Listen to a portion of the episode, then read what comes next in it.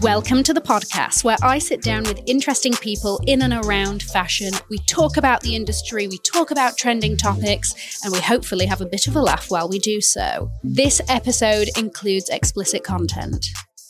Hello and welcome to episode two of the podcast. And today I have the doll himself, Sean Garrette, esthetician, skincare expert, and global beauty ambassador Yes. for some very, very luxury brands. Very good brands. I'm excited to have you here today. And um, I'm also excited because luxury, fashion, and beauty and skincare are so intrinsically linked because, I mean, there's such a focus on it for the runways, the looks that accompany Mhm. the outfits, and all of that. It all marries together. Mhm. And of course, all of these luxury brands, or the majority, are trying to weasel their way into beauty a little bit more. Yeah. Cough, Prada beauty, cough. I really want to try the Prada Beauty. I really want you to try it I've been, because I know that you're going to tell us if it's really worth it. Honestly, I've been dying for Prada to launch beauty. And I remember I said this like five years ago, and everybody was like, that makes no sense for them. And now Mm. look. Here we go. I really want to try the skincare. I was going to buy it because I know they're not going to send it to me. I know that They should be ashamed. like. I would love to try. The packaging is so good. I know. That's the thing. It's like the Beautiful, silvery chrome yes. gloriousness. And it's mixed metal. I like that. I know. I like that too. I like that. So, I want us to do a little bit of a deep dive into your career history. Starting off with, this is your second foray into the city of New York. Yes. And And my I- last. And I want to talk about the first time because I believe that what brought you here in the first place was fashion. yes. Tell us about that. So when I was younger, I always wanted to work in fashion. Mhm. Like I just loved clothes. I loved beauty. And I grew up with like loving beauty too, like skincare, makeup, fragrance. Mhm. But I grew up in like a very fashionable household. So I was obsessed with like all things beauty. Okay. Because to me, fashion was like a transformational thing. Like it could make you Mhm. into like who you really were inside. It was like a reflection of how you feel. Yes. And I was obsessed with like Rachel Zoe Project. Like that was like my show on Bravo. Legendary. And I just always loved fashion. Like my original dream, because I went to school for fashion originally. Mhm. Um, my original dream was to be like the creative director of W Magazine. And I got the chance to move to New York through a family friend. Mhm. He actually was like my nanny when I was younger. And it was like the most chaotic move I ever had. It was so chaotic. Like, I mean, from like the time I landed in New York, mind you, I only moved here with like maybe $800. okay. So, I mean, this is like very dark, my- but like my grandmother died. Oh, I'm sorry. My great grandmother, Katie, rest in peace. Hey, girl. Aw. And we were at her funeral. Mhm. And like this family friend who was like, really not even family friend, it's like, it is family. Like, Mhm. I've known them since I was Mhm. young. Yeah.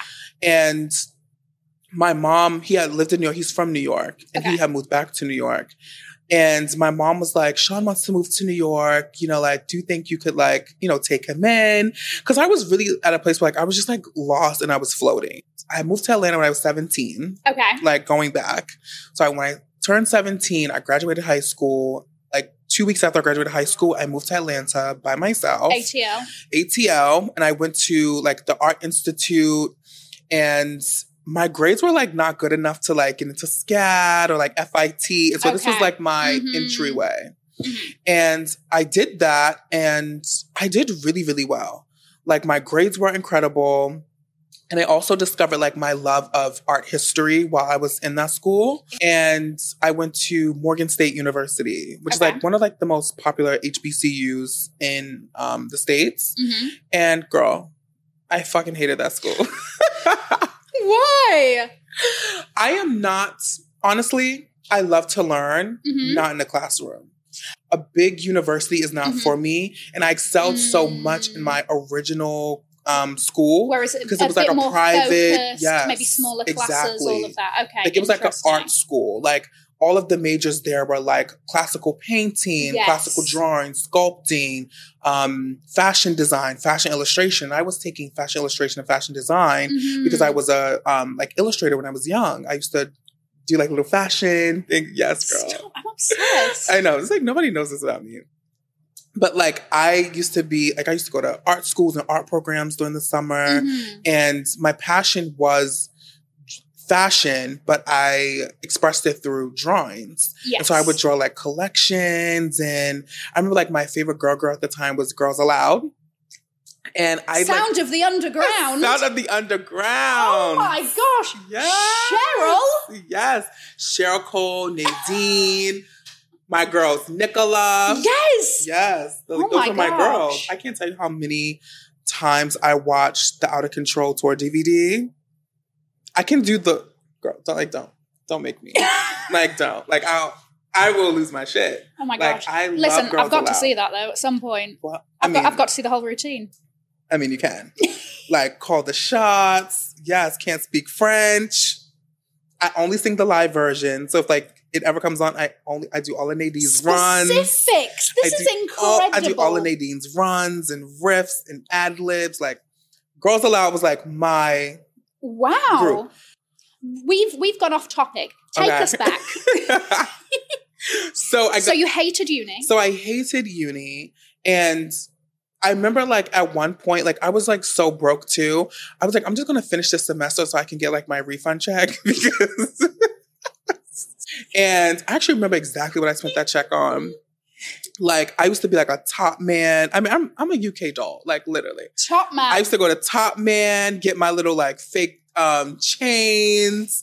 I used to get my Turns little your neck green. what was it like Doesn't those little um yes i used to get like all my all my denim used to be topman i used to have like the, all the doc martin loafers i will never forget i had these doc martin like um brogues Okay. and this was like when the prada brogue was out oh yes. and so doc martin had to like their own version they had like a hot pink sole Girl, I will never forget.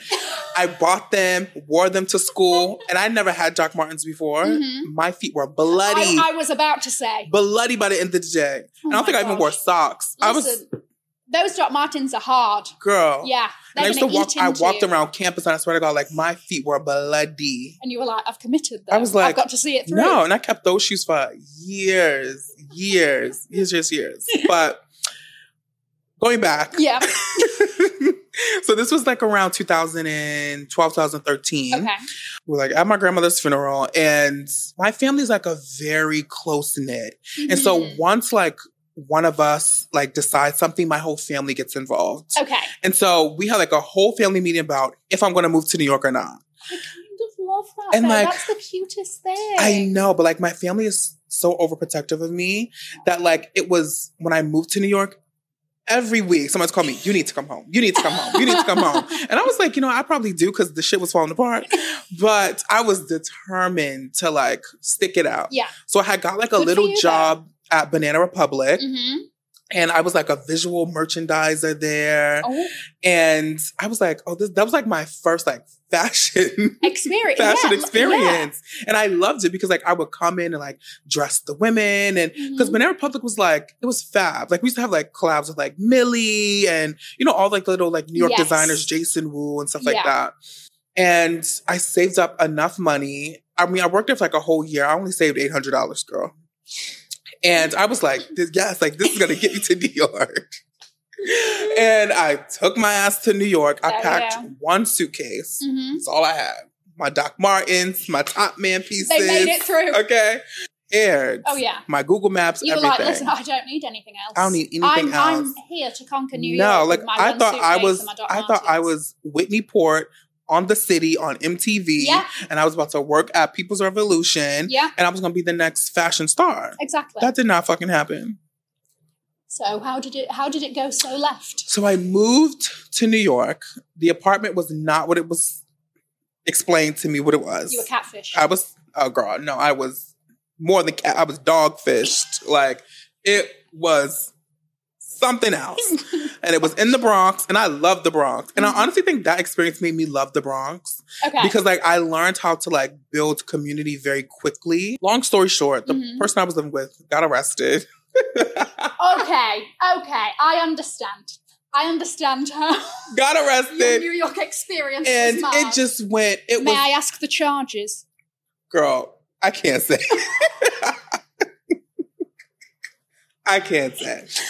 And we'll move on. Yes, we will move on. And it was it was a hot ass mess. So I was now living in the Bronx by myself Mhm. and I had found a job. I was a visual merchandiser at Ann Taylor Loft. Okay, yes. And again, like I thought I was like a fashionista. Like I thought I was gonna go in there, Mhm. turn this out, style my own outfits. And I quickly realized that is not what corporate fashion is. And so it's yeah. like I was being told what I had to style, how Yeah. to do it. And like I this had like a what's been approved. Yes. And I had like a great visual merchandising manager. Mhm. And she would like let me have like little sections and be able to like play with. And but it's like it's only so much you could do. Mhm. Also, this Ann Taylor loft was right across the street from Grand Central Station. And I wonder if it's still there. Um, but it was like the busiest loft. Yeah. So like we would come in all pretty. By the end of my shift, like it was trashed, trashed. and I quickly learned about New York is that like everybody Nobody's- works, but nobody has a damn job because it's like 11 o'clock in the morning and it's 78 people in a store. And I'm like confused Yeah. because back Aren't you home, meant to be somewhere? literally, Yeah. and like back home, like you would take the morning shift, especially retail, because nobody was in the store. Yeah. So, you know, you would just like, you know, be on Twitter or something, you know, like mind your business, but not in New York. And at the same time as I worked at Taylor Loft, I also worked at this showroom called Mana Mana. Mhm. It was a Japanese showroom and they had offices in Soho. Now, this is tea, okay? Because I was like the last of my friend group to move to New York at the time. And none of them are my friends anymore. But I'll talk to none of those bitches no more. But like I was like the last of my friends. Okay. And they were all like, um, I really wanted to work at this place. Mhm. And my friend Henry, um, he was like a photo, he used to photograph, not photograph hmm the like um new pieces we would come in. Okay. So Mana, like we would carry like all like the high end designers, and it was a showroom where actresses, stylists, editors could come pull clothes for photo shoots and um, red carpets and things like that. Okay. And he was like, "Oh, you should like intern here," and I was like, "Okay, like I don't have a real fashion resume though." And he was like, "Oh, I'll just make you one." So on my resume, I allegedly worked for Oscar De La Renta. Oh, hello. Riccardo Tis- Tisci, Alexander Wang, um, Altuzarra, uh, like You name it. You Uh, you had listen. your fingers in one of in one of their listen, I had a stint at Teen Vogue. Hey Anna, like it was. Girl, I love we it. curated the fuck out of that, Listen, you got the job there. but they knew my shit was fake because when I went to the interview, when I went to the interview, it was Halloween, so it was a joke for real, and I It came was- in there every. it was the trickiest. It was the and trickiest. Of, okay, I got a trick and a treat because the resume was a treat for sure, and it was a trick for all of us. And I sat down, had my resume, and who now who's like one of my best friends of like ten years, um, Vaughn. He introduced me. I mean, actually, he interviewed me, and he, girl, he was looking at that resume, and he was just like. Okay, like oh yeah, I also put that. out- Um, oh my god, I also put that I, I was a fashion intern at V Magazine. That I worked for Carlyne Cerf. Oh my, god, gosh. yes, like I was. I mean, a liar, You've been, you've been around. a liar. Like, and mind you, I'm like 21 at the time. So they're like, well, damn, you know, like why the hell you want to work here? Like, it don't make no sense. You want to work at this little. This little small Japanese showroom, and you was at V Magazine, Alexander Wang, Oscar De La Renta for free. I ended up getting the job just because Mhm. they liked me. That was like my job, like I think like three or four times a week. Okay. So like from I would be at Ann Taylor Loft at maybe like 5 a.m. okay. and I would be there to maybe like I think 12 or 1. And then, And then I would take the six to Soho on Spring Street and go to Mana and I would be there till like 6 or 7 p.m. Okay. And so like literally my work days like started at maybe like 3, 4 a.m. and I didn't get home till like 8 p.m. sometimes. okay. So I was really like hustling. Uh, yeah. And on top of that, I was like assisting styling and I was running a blog and like I was on a mission. Mhm. Like I just wanted to work in fashion so bad. Yeah. And it was like an incredible experience because like I met like friends of a lifetime there. Mm-hmm. And like even my boss at the time, Kari, like she's still like my mom in New York, like the most amazing woman. She still supports me. And I got to do like some amazing things. Like um one of our clients, Atsuko Kudo, Oh yeah. we carried her, and so we actually um style helped style the Pretty Hurts video for Beyonce, and that was the same year it came out. So that day at work was like fab because it was oh like gosh, one of our course. clients. It was in the Pretty Hurts video when she wore like all those latex bodysuits, like the beauty pageant. Yes. Yes. So we did that. Um, we used to pull for like Tell you Kerry what, Washington. that latex girl, hell. Hell, Hell. to get into and out of. hell. I bought a pair of Atsuko Kudo leggings. It's like you have to like mentally prepare and like physically prepare Oh. yourself for latex. 100%. Like it's insane. You have to baby oil it down. yeah. You have to powder your body. You have to lube yourself up. Yes, Try it. And even then, you're not sliding in like a seal. absolutely not. No. You're absolutely there not. 15, 20 minutes to put it on. And then, God forbid, you start to sweat. And you have to oil it throughout the day. Exactly. Yeah. And then you sit down and you can feel a squelch. Ew, it's so Yeah, gross. you're like- you're like, it's like- a puddle of sweat. Literally. Disgusting. Nowhere for it to go. No. But so shout out to those girls wearing latex. Listen, because shout out to you those do things I couldn't. At what point were you like, I've got to get out now? At what point was it like, Well, I I've had to get leave? out because I had three jobs, but only one paid. so Mm, And that'll do it. my roommate that went uh, to Yes. jail came back, okay. and then they went back to jail. And this time they went to Rikers. oh gosh. And so I had no way to pay the rent. And they told me like the rent was paid up and the rent was not paid up. oh. And um, I have like an eviction notice. And I was just Mhm. like, I don't know what to do. And every day my family was calling me and talking about, you need to move, you need to leave. And I was just so determined. yeah.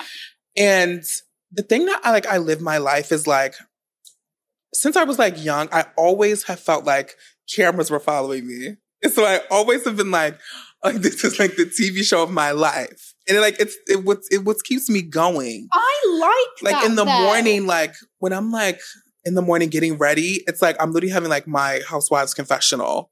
I'm I- like, Sean, how do you feel today? Like, what This is we the best way to live, though, because it means that you are on those days when you're maybe feeling not so hot. Mhm. You are forcing yourself to put your best foot forward Yes. either way, and then in turn you feel better. Yes. But also, I used to be a little psychotic with it though, because like You were like, we haven't had enough drama this season. when I mean like literally. let like me let sometimes me you know you do things for the Barbie in- in, plot. the dominoes Yes. on Lower East Side. you know like when you I- like people say I do it for the plot? Yeah. Oh, I'm the queen of that shit. Like I do it for the plot, the season, the renewal, the pickup. Like I I'm I- getting renewed. Yes, I'm getting renewed. Okay. Bravo Andy's gonna see my ass, okay? But it got to a point where like I just could not sustain myself in New York anymore.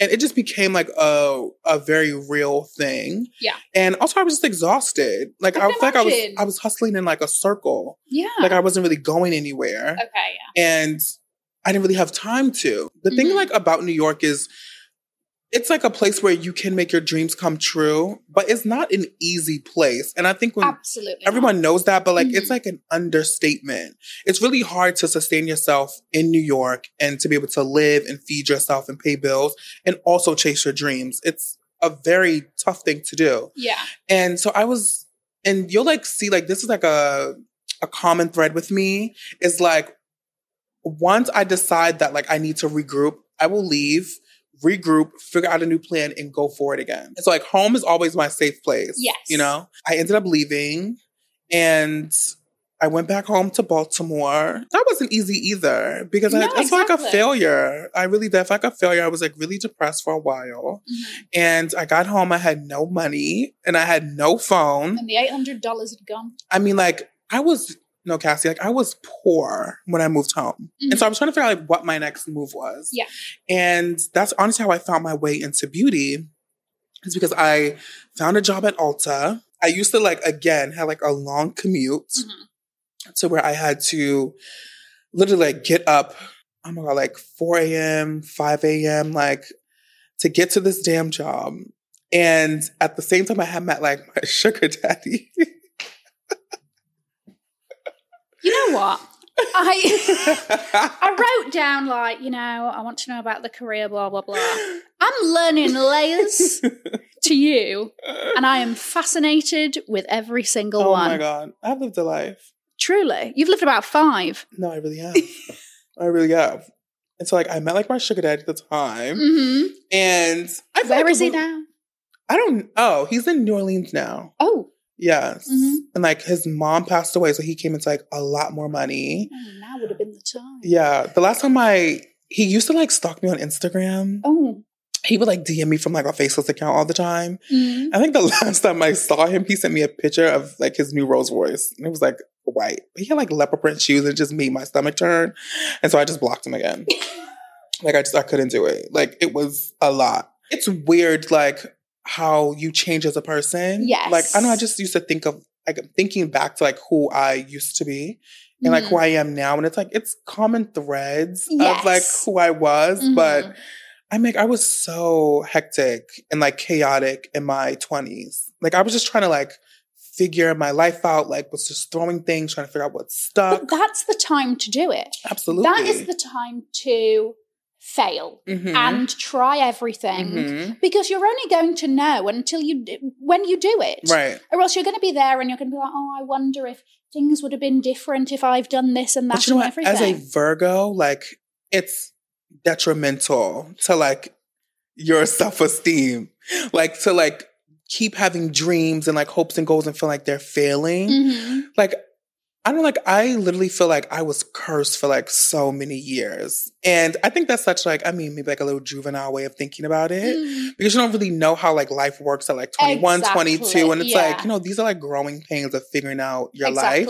Because once I figured out my path, like Everything. everything came through. Like my Mhm. path to where I'm at now has been such a smooth sailing compared to like where I was before. Mhm. And I think that's like a testament to like finding your path in your journey of like life and like where You're, you're to being be. led to, like where you're meant to be. Because Mhm. once I left fashion and chose beauty, every door opened for me. You know, like I kept thinking, I'm gonna get back to New York, I'm gonna get back to New York. Mhm. But I was like, I'm gonna start doing makeup because I was like, I wanna start doing like photo shoots for like Yes. styling. And I was like, but I don't have money to do a makeup artist. So if I can style and do makeup, like that's two talents, two, Two skills that I have. Two birds, one stone. Exactly. But I ended up loving makeup. Mhm. And I don't know when I got to a point where I was like, I fashion is no longer my dream. Mhm. But I did get to that point. Okay. Because I mean, even when I was working in New York and like I was assisting stylist and working at the showroom, I really wasn't getting paid any money. Mhm. And just seeing how like people were treated in fashion, especially at that time.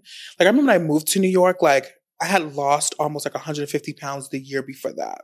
Because I was like, I cannot be fat in New York. Oh. Especially like at that time in fashion. Oh, oh my gosh. I was like. I'm not gonna be able to work. Like I'm already black, which was like a thing. Mhm. And I was like, I can't be fat and black and gay and broke. Like I just can't be all I can't be the quadruple hit.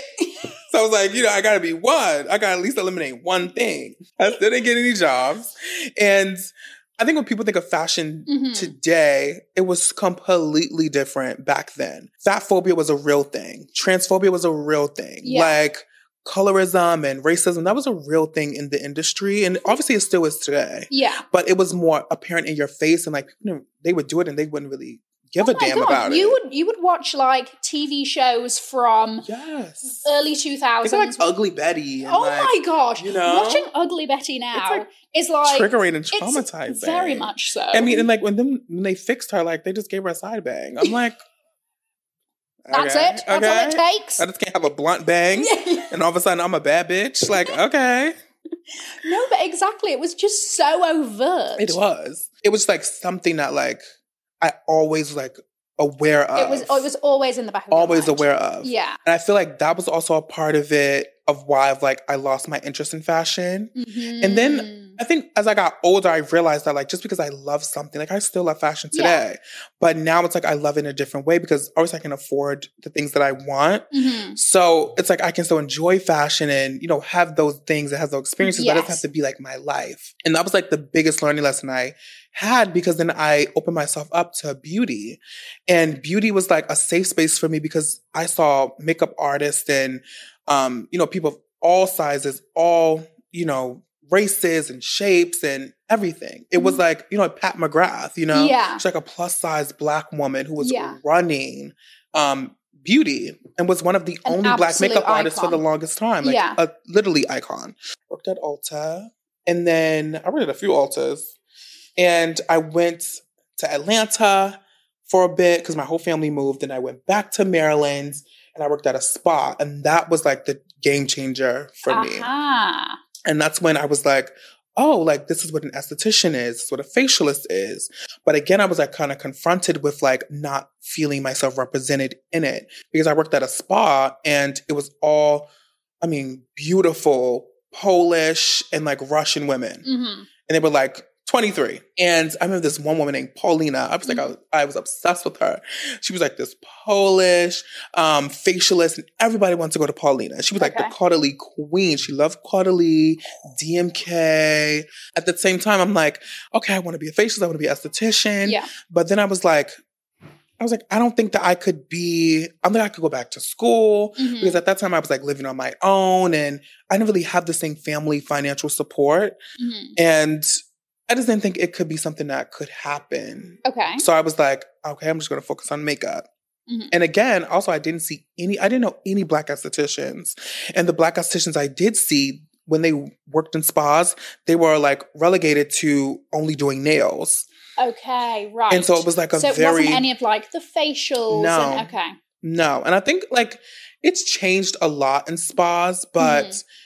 In those specific kind of luxury spas, the black women would always be pushed to like manicures and pedicures. They were never like the sought after facialist at that time. Because the woman who owned my spa, hmm like fast forwarding when I did become an esthetician Mhm. and I went back home, I was like, because she loved me when I was there Yeah. doing makeup and I was like working the front desk and I almost got fired like three times. Horrible receptionist. And I like reached out for a job and she basically was like, she doesn't think her clients would want to be touched by me. Literally. She's like, I don't think my clients would want to be touched by you, by like a man. And she really was saying like, you know, like a black man. And then I'm gay on top. It was just like, oh, okay. Okay. Mind you, that like goes against all labor laws. I am. You know. Yeah, exactly. Sue her. But I you know what? Horrified. when I graduated school in um, Atlanta, because I went to a sister school in Atlanta, it was the same thing. Like I could not get, which is why I moved back to Baltimore because I could not get a job in Atlanta. Okay, so then how did you come back to New York for round two? So New York round two was Season two. season two of the Sean Show. Yeah. Um, it was like really interesting. So basically, when I had moved back to Baltimore after I became an esthetician, I came with no money. Mhm. again, broke as hell. And so I was determined to like make my own way and figure it out. The thing was while I was in esthetician school, I started my Instagram. And so Mhm. I already was building a following. I had like um a pretty like loyal social media following. Mhm. Like blogging and like posting about beauty was like a very new thing. Mhm. And I was like one of the first to do that. Also on Twitter which I kind of was like one of like the starting group of people who kind of started like um skincare Twitter. Yeah. And it was really like mostly black estheticians like leading this um charge about like providing people with information on skin health, Mhm. telling them like the best skincare products, how to treat acne, how to treat hyperpigmentation, Yeah. information that was never like as readily available and kind of told in layman's terms to like yes. the public. hmm And through that, through my social media following, when I worked at the spa, I quickly built my book really quickly. hmm And so I had girls coming from, I was based in Baltimore, but I had girls coming from DC, which was like two hours away, Yeah. um, Virginia, North Carolina. Like people were traveling like an hour, two hours just to come get a facial from me because they trusted my advice on social media. Aha. And at that point, I was booked and busy, and I was I had the highest numbers, the most amount of clients, and my social media was growing. I started partnering with brands like um, Paula's Choice Mhm. and um, I think like Murad and like other brands, CeraVe, which Yeah. I I still work with with today, Mhm. and. The spa that I worked with, it was just horrible. Like they were just horrible people. I mean, I, I quit in a very dramatic way. In a very dramatic way. I won't even get into that. I won't incriminate myself. But um, I ended up leaving. Mhm. And from there, I had like um, told like my followers like I'm no longer there. Okay. And I was going to focus on um, virtual consults. And I was like first time I ever did like online consults. So basically, like I create like a little intake form on Canva. Love it. Canva is I mean, can't listen. underrated tool. Canva was like the foundation of like entrepreneurs because I created my intake forms on there and literally like uh, people would pay me $50 to give them skincare advice. That $50, I had like 200 clients, literally just from Twitter alone. Wow. And then when I started posting it on like my Instagram, yeah. I started getting more people and I was focusing on just creating content, building my brand relationships and doing these online co- online consults. Yeah. And the goal was to like work at another spa but also to possibly open my own place. Mhm. So I had met this girl Lily through Twitter and she was um, opening us she was also an esthetician but she was a nurse before and she became an esthetician and she was like i'm opening this um, little spa space in long island city and i think like i would love for you to do it with me because Mhm. she was also going back to school so she couldn't be in the spa as much Okay. so it would be like a, a empty space like half of the week Yeah. she offered me the space and we had this little like spa together. That's where I really like, built like my New York like name, like my Mhm. New York presence. Yeah. I literally went on LegalZoom, registered my business, Yeah. um, ordered all my product and had a move date. And my move date was uh it's supposed to be like December 2019, but then I uh, didn't officially move into uh, January 2020, the cursed year 2020 I was about to say. we we both hustled and i mean when the pandemic hit it was insane Yeah. it was really insane but i was doing so it was like the most money i made in my life at that time And girl at that Mhm. time i was only making like $4000 a month but like Mm. that was like a No. a lot yeah, amount of exactly. money i mean going from like you know my checks at the spa at the time was like i mean if my check was like a thousand dollars after taxes like chef's kiss like i thought i was like a rich bitch but now um working for myself Mhm. like it was it was like on- it was so like what's the word like it was like Rewarding? rewarding Yeah. yeah like it was like oh my god like i'm like i'm doing it Yeah. and to be doing it in New York for a second time was like, it was Mhm. surreal for me. And New York, the second time around was so different because I was like, a, I was a different person. Yeah. Like I had, I had built relationships in New York. I had friends in New York now. I had um, a social circle. So I was Mhm. being more active and being more social and building relationships and networking. I remember I went to my first brands event and yeah, and then I got the pandemic happened Mhm. and I would start doing virtual consults again Yeah. to make that money. hmm But while I was doing, while the pandemic happened, I low key was so happy. Like I was so happy that it happened. Because it gave you time to rest. It gave me time to rest and reflect because while I was like grinding so hard, I knew I did not want to be an esthetician full time. But I didn't know how to get the fuck out that spa. Mhm. And I did not know how I was going to make the money to get out of the spa. And I was Yeah. making a little money doing like um, brand deals and things like that. Mhm. And some of my brand deals would be what I made in a month at the spa. And so I was Yeah. like, okay, like we need to figure out how to make this a thing. And oh my God, it just reminded me. I need What? to renew my license. Put that in your phone. I literally, Honestly. I need to renew my esthetician's license. Girl, it expires on the 31st, okay? I need to do that. Honestly, put No, it in. yeah. hey Siri. So you knew that you didn't really want to be an esthetician. No, I didn't want to be. So I wanted to be an esthetician, but I did not want to. I'm gonna did that to be my Full-time. full time job. Yeah. Because the thing about being an esthetician is like, I thought, I don't know why, but I thought like working for myself would be different from a nine to five. And it's not because I had to Mhm. set my own schedule because I had to, I'm now in control of how much money I make. Yeah. So I had to set my own hours, my own schedule. And obviously I want to make the most money. Mhm. So of course I'm going to work from 8 a.m. to 8 p.m. Yeah. Because, you know, I want to make the most money and I want to see the most clients. yeah. But I was seeing so many clients at one point, like I was really like exhausted. And this was before like my Uber only policy, because I mean, I, I don't take the train anymore. and I, I don't take the bus or anything. Wait. So- So, you have an Uber only policy Yeah. Well, like a car only policy. I don't take the train.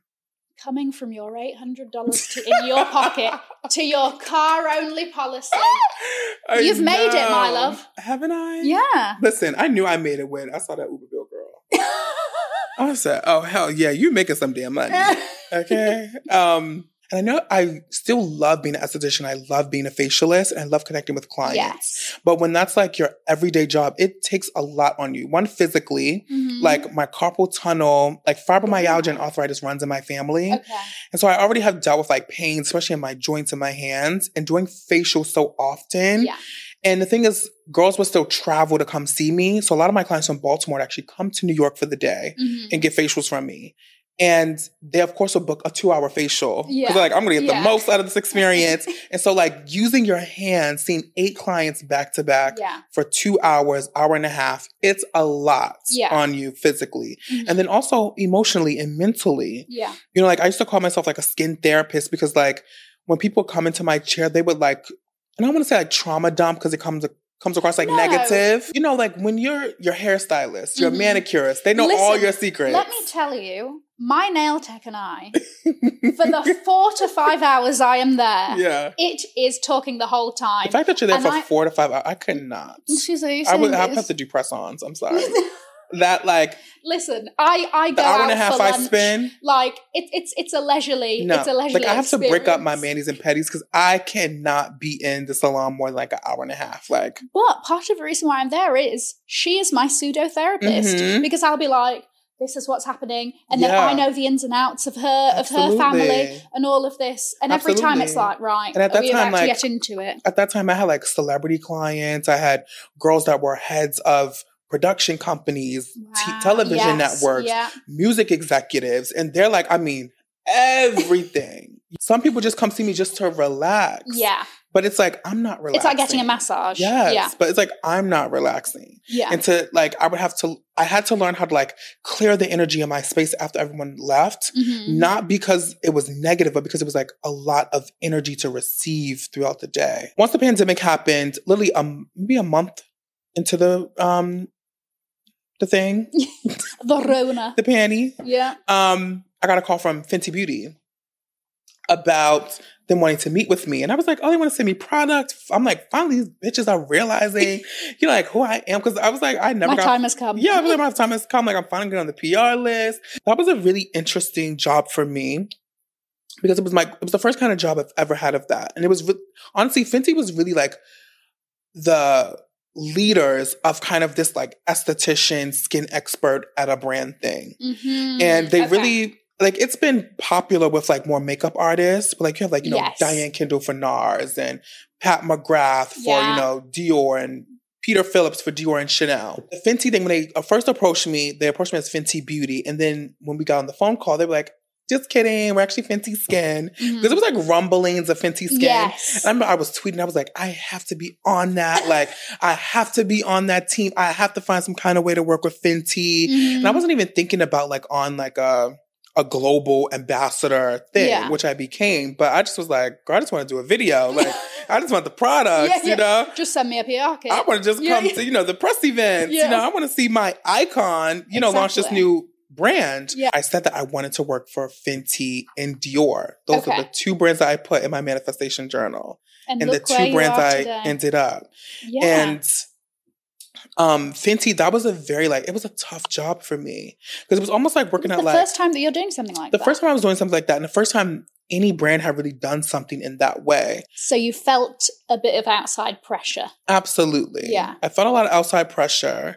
And then I also felt triggered and like got like flashbacks of like when I first entered fashion and how I was so self-conscious about like my image and my body. Okay. Because now I'm like on a you know, on social media, that's Yeah. my following. Like people follow me that love me, right? Yes, yeah, now. I'm on somebody else's platform what a yeah. who can judge my body, my looks. And then Mhm. when you work for a celebrity, the people around them are always nitpick the most. And so, like, Okay. I remember my first Yes. video, it went great. But then, like, as people caught on, it was like, why would you hire this fat bitch? Like, this ugly person? Like, so many better people, like, you know, trolls Yeah. that felt like I wasn't good enough. Mhm. I feel like I really did represent that brand in the best way that I could. And I Mhm. feel like it's apparent that I did because not one person who has tried to replace me at that brand has done what I've done there. And how I'm able to communicate a brand's vision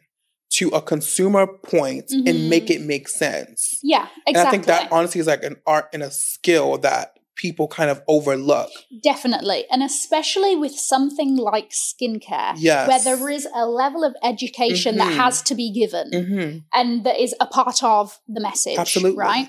And so, but exactly, the brands will spit out like 94% of blah, blah, blah, blah in our clinical study Exactly. said that their If moisture people- barrier was blah, blah, people blah. And saw it's like, my Dior briefs, like they'd be like, "What the fuck is this?" like, it's the most like because at Dior is polar opposite from Fenty because Mm-hmm. Dior truly is a science led brand. yes, It's yeah. like we have like our own like Dior science kind of part of Dior beauty. Mhm. And we have like the most amazing team of science, scientists, chemists. I mean, scientists that have won like Nobel Peace Prizes for like stem cell research, Mhm. floral science. We really do like take the clinicals very seriously. Yeah. And so I have to take all of that scientific information and translate that into a digestible soundbite for the consumers to understand Yeah. and exactly. that takes a talent Yeah. and it takes someone who also who knows skin but also knows product and i Mhm. think that's the thing about me is that i've always loved product i've Yeah. always been interested in how things work into the skin and that's what drove me to become an esthetician and at fenty that was my job but also we were such a small team i think i started with like four to six people Okay. um, including me and then rihanna and her team Mhm. and i was taking rihanna's vision and what she wanted to see in the brand Mhm. and communicate that in a consumer way. Yeah. And then also make it fun and make it interesting. Mhm. And then do everything in Rihanna's voice. You know, exactly. like I had to do in like that kind of cool, chill, Caribbean doll kind of way. Yes. You know, like yes. everything had to be about, you know, like how Rihanna would communicate it. And now being at Dior, it's like it's a completely different vibe. A Okay. completely different um I mean I've never I've never felt like how I have at Dior at any other brand. Hmm. Well, Yeah. so one of my questions was going to be what has then surprised you about working with a luxury brand like Dior? You know, like this is the pinnacle Mhm. of designer skincare. hmm What surprised you? What surprised me was how much they loved me. Honestly. You're like, I'm When I- to ruffle some feathers. Honestly, when I came to Dior, I mean, like, this is like a very like prestige luxury brand. Mhm. and it was one that I always dreamed of working with. And you know, I'm it's, I'm still in a dream now when I think about like my job and how lucky and blessed I am. Like we just did a shoot like two weeks ago, and I'm just like, girl, like I'm here shooting for Dior Beauty. Like it's you know, know. it's a magical It's a thing. pinch me. And I but I also had to like tell myself, you know, they're lucky to have me too. Yeah. You know, like I'm also someone who is special and Mhm. gifted and smart. And the thing Recognize your own worth. Yes, and recognize my own worth to this brand. Mhm. And I think what's great at Dior is that they've always recognized my worth to the brand. And they've always have given me my flowers. They've always supported me. Mhm. I've always been open to ideas that I have. And for such a large luxury brand to Yeah. be that way and to always want to include me, you know, like Mhm. my first time to Paris was with Dior, you know, and I sat front row at the fashion show oh, and what a way to experience Paris. Honestly. And I was there. I went to the reopening of 30 Montaigne. I got to see, oh my God, I got, Didn't you go to like see the archives? yes, I went to the archives. That's a dream of mine. Gosh. Like little fashion Sean, you know, like when I was Oh, young, you know, dreaming of, because again, like He's so my- proud of you. honestly, like my dream when I was young was Galliano Dior. Yeah. That was the pinnacle of fashion for me. Mhm. And now going into the archive and seeing those pieces in my face, Mm. I mean, like, I've got goosebumps. And what I love about Dior is they respect their history of their brand so much and they share it so openly with Mhm. friends of the brand. Yeah. So like they let me run a fucking muck in that archive. I mean, I saw the first Lady Dior perfume, the first J'adore, um, J'adore perfume, the first makeup. I mean, little Mhm. Christian Dior cigarettes that he used to give to his clients as gifts when they Yeah. would buy couture. Mhm. I mean, personal love letters from his lover, personal photos no one has ever seen. Like Yeah. the thing that I love about being at Dior is like I'm working with like some of the most passionate people ever. and they like believe in like everything that they're doing and Mhm. it doesn't feel transactional Yeah. and it's like everything that you would like not that you would think that a fashion brand isn't it's Yes. flipped you know like you Yeah. watch you know emily in paris Uh, yeah, exactly. you know or devil wears prada and you Yeah. think you know everyone is like that and there are some aspects of that you know Mm-hmm. in paris and in fashion but i can say like as an outsider now coming into like this family brand yeah. um i feel really supported and like loved and it's been like really great i'm like i'm very i feel very lucky and i'm very grateful hmm for like this like opportunity you know you don't see like little black boys from baltimore be able to do these things Yeah. often Yeah. you know so it's it's incredible for me I'm proud of you. thank you No, honestly. thank you So, another quick question I have. hmm What is a skincare scam? skincare This could be those LED face masks that make you look like those are not a scam Okay. those are know. fab Good to know. i love an led mask I'm going to pick one up in a Black Friday sale because oh no way I'm actually, I spending haven't five i'll give you one i have like four Thank you.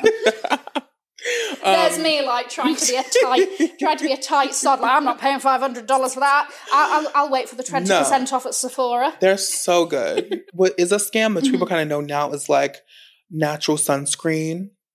Like people who like make sunscreen are like coconut oil and things like that, and like People carrot seed this? oil. Yeah, Okay, because they have like natural like yeah, but UV not protecting to, but not to. SPF fifty. no, Oh no, no, no, no. Yeah, I think that's That's like you're stranded into the jungle and Yeah. like we're clutching at straws. Quick fire game okay. that I have played with you previously. I shall admit, Mhm. but I'm going to say the name of a skincare brand, Mhm. and you're going to give me one word to describe that brand or the person that uses this pro- these products. Okay. Does that make sense? yeah, Okay. I'm going to kick it off with Estee Lauder. Estee Lauder, One word. my grandmother, Clinique. Your iconic, aunt. Oh, iconic. that was me. I was about to drag you Clinique is through the mud. iconic. It Okay. doesn't. The formulas don't work for me. Mhm. but it is an iconic brand. It's how a lot of people learn how to have a skincare routine. Okay, The fair Clinique enough. three step system. That's true. yeah. Give them that. Right, Charlotte Tilbury. oh my god, glamour. Caudalie. Caudalie. Um, grapes. Laneige. Laneige. Um, oh my god, Gen Z, but effective. I really like it. It's effective, but it leans more Gen Z ish. Oh yeah, definitely. But- Their marketing is very much Yeah. that side, but I've fallen for The it. cream skin I've put on It's millions of people so on. good. So That is good. my go-to toner. but the Rhode glazing milk is kind of taking it. It's replaced Laneige for me, I have to say. You're joking. I'm Do. I need to get onto one? You now? do. You do. At least that product. Okay, yeah, because I tried some of the other Rhode skin now as well. Yeah. You didn't love? It, I, I was just like, it's fine. It's Mhm. not going to change whatever's going on already. I would say like as like an esthetician, I do love that a brand like Rhode came out. Mhm. Only because like we do have brands like CeraVe that exist. Yes. But I do think Okay. yeah, it's I kind of like in the same mean. vein, but I like that uh it's very gentle. yes. Okay. I think like she started off with like her like kind of core 2 Mhm. products, which is like Yeah. the glazing fluid and um, the moisturizer Mhm. and the um, lip. But I think the glazing fluid is more like indicative of like what I want to see from the brand. Okay. Of like innovative like textures and products. Like Mhm. it's a great multi-use product. Right. Okay. Yeah. Well, now I need that. You do. Um, Kiehl's.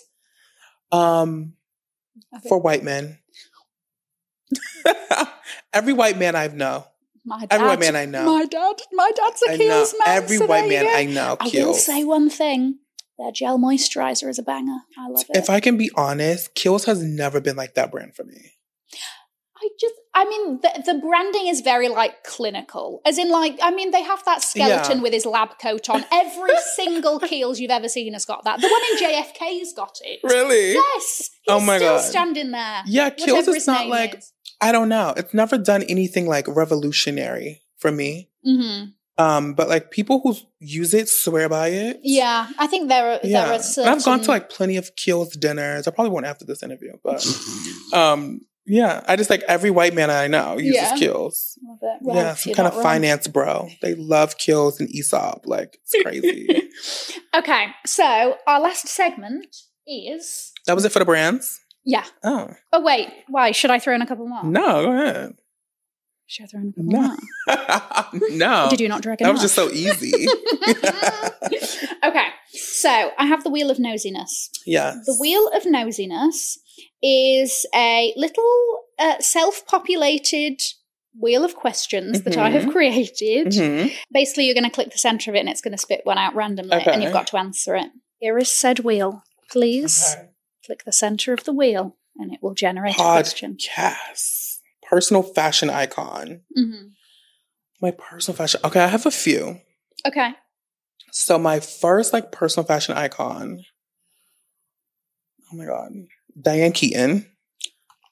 Yes. Diane Keaton. Scott always calls my outfits Keaton coded. Like, I mean, I'm not very. Actually, I am. I'm kind of Diane Keaton now. You know when she does like her little like grunge thing. I am. Um, Diane Keaton, hmm Rosie Huntington Whiteley. I think she has incredible style. She does. Rihanna. I think she's like the She is master My, class of personal style. she is my pinnacle. Victoria Beckham, icon. Oh, true. Honestly, I feel like Birkins are popular because of Victoria Beckham. This woman, non-stop for a certain number of years during her like wag A years. new Birkin every single photo op. Every single. Yes. Every single. Mhm. I think she's the reason why exotics are like such a big thing and so sought after at Hermes. but I kind of love the fact that she doesn't really wear them now. No. I kind of love I actually saw like. her in New York the other day and she actually carried one. oh, really? Which one? She had like a just a like flat brown Birkin. Okay. Because she's been like she's been she's been back on the scene. Oh, If you've yeah. noticed- Oh yeah. She's wearing heels again. This is the thing. yeah. This woman with like a bell-bottom trouser Yes. and a heel. Okay. Like, sidebar. Yes. Like I could talk about Victoria Beckham all day. One, Yes. like when she became like when she first launched Victoria Beckham, the collection, hmm and I remember when she like it was like Roland Mouret Cody. You remember Roland Mouret? Because I, I very much do. Because I think they have like a a little believe, beef or something. But I thought he like worked for the brand initially, I or maybe like he- I just thought that I because feel it like was he consulted, very. but then if I'm like it was not, very. it was. If I remember correctly, Mhm. they had like a beef because he felt like she was copying him. At some Well, I'm not surprised because it was very copy and All of her dresses were very like Roland Mouret coded. I mean, they were Net-a-Porter staples. Yes. And I remember when she came, she used to do um collaboration like for the shoes with Brian Atwood. Yes. In one season, Mhm. he did a rose gold pump, and it was based off her rose gold Rolex. And I thought that was so bad. Like I just thought that was so fab. Stop. Oh my god, I thought that was so fab. I'm obsessed. Any icon remembers Victoria Beckham denim, Victoria Beckham eyewear. Do you remember when Victoria Beckham did a denim collaboration with Rock and Republic? yes. Do you remember she was in um, a Rocawear ad campaign?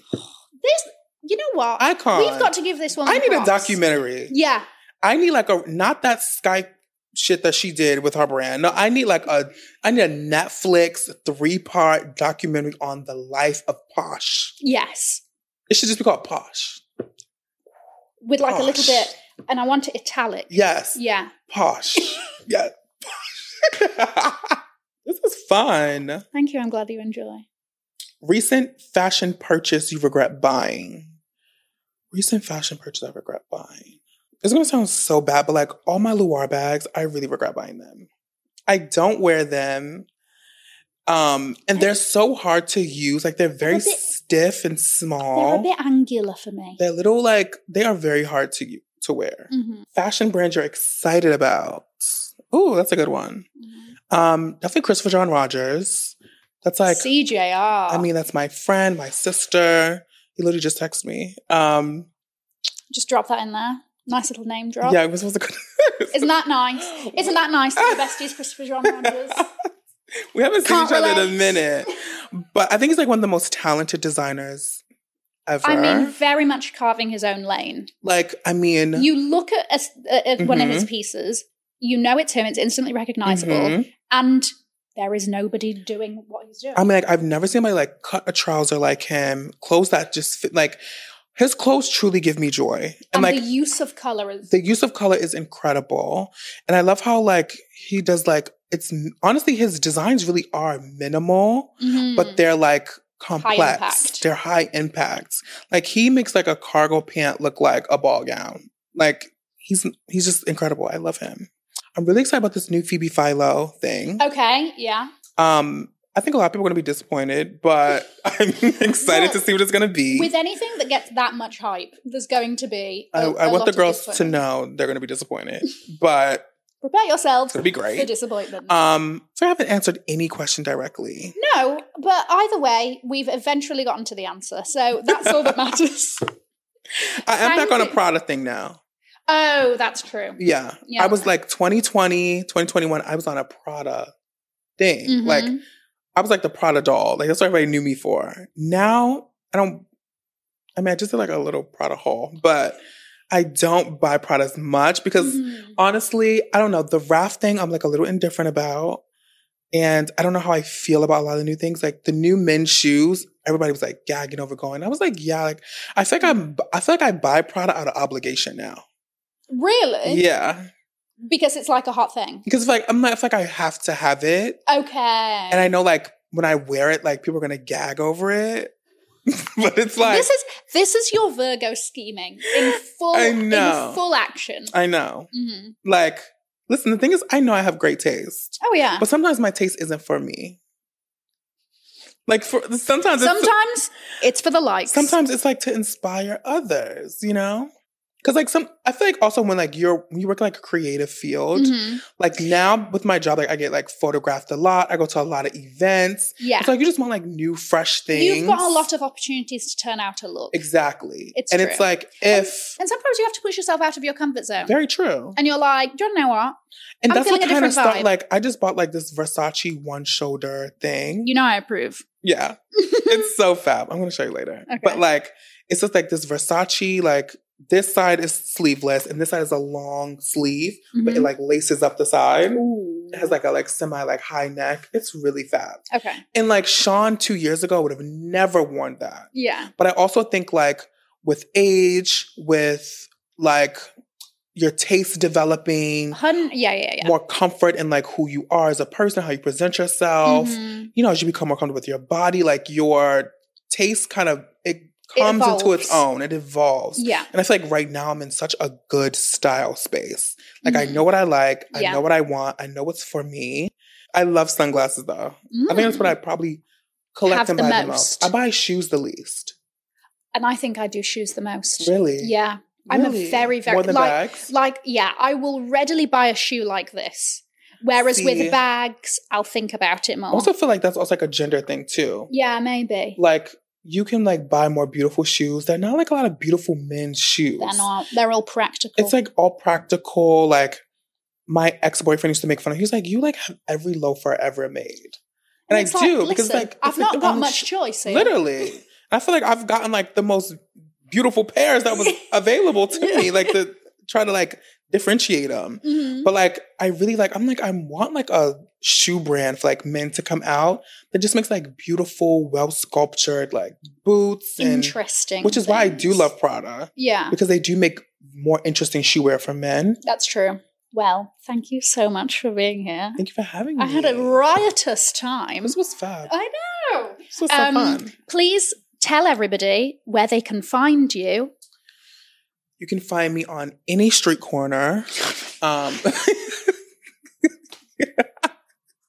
with my legs open and my heart wide, honey. No. That was fantastic. that was fantastic.